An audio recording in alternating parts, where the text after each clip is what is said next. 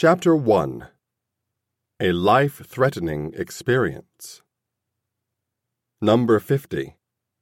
Super Bowl 7. January 14, 1973. Los Angeles Memorial Coliseum, Los Angeles, California. Miami Dolphins 14. Washington Redskins 7.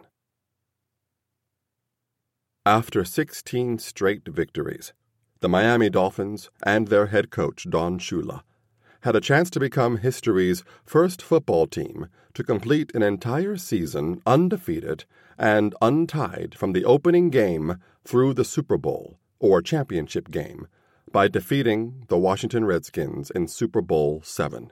It was a unit that had so many heroes throughout the regular season, any one of whom could easily make the unforgettable play on this day.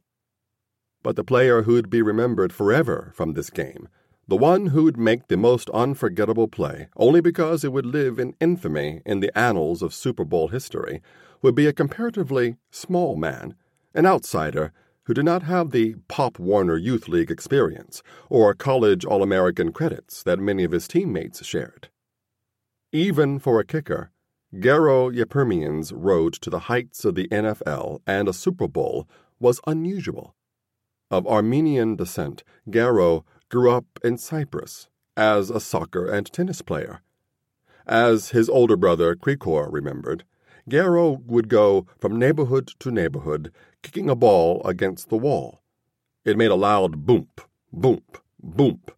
It was very annoying, and it woke people up but it also made Garo's leg very strong. When the family moved to the United States, Krikor encouraged him to use his strong leg to make a living at American football. Yepremian signed with the Detroit Lions in 1966, but after two seasons, he was relegated to the team's taxi squad. The amiable kicker did recall with humor, though, an experience in Detroit that would eerily come back to haunt him. Mike Bass, defensive back, a good friend of mine, long before he'd star with the Redskins, was on the Detroit Lions taxi squad when I was there, he said.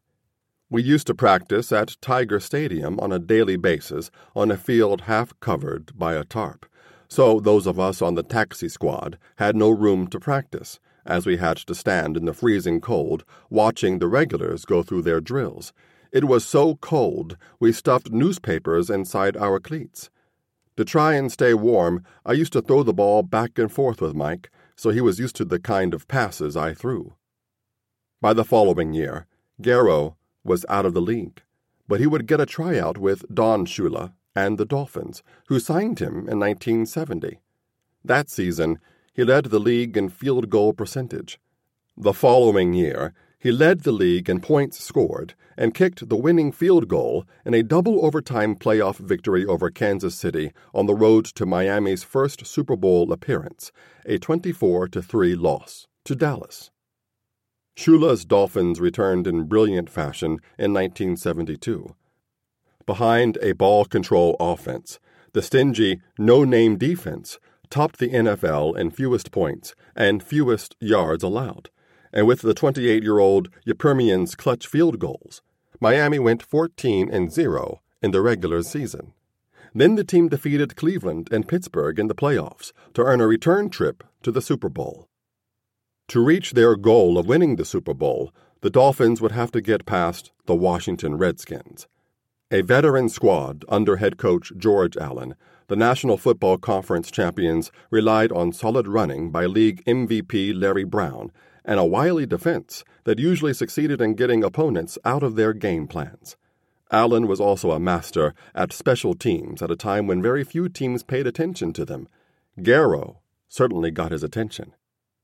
One thing little known at that time was that I was the only special teams coach in the league, recalled Marv Levy, who'd go on to guide the Buffalo Bills to four Super Bowl appearances as their head coach. For one year, back in 69, Dick Vermeil had been with the Rams, where Allen was head coach before coming over to Washington. I was with the Eagles. When Dick left, George hired me. So I was the only special teams coach in the league for a couple of years.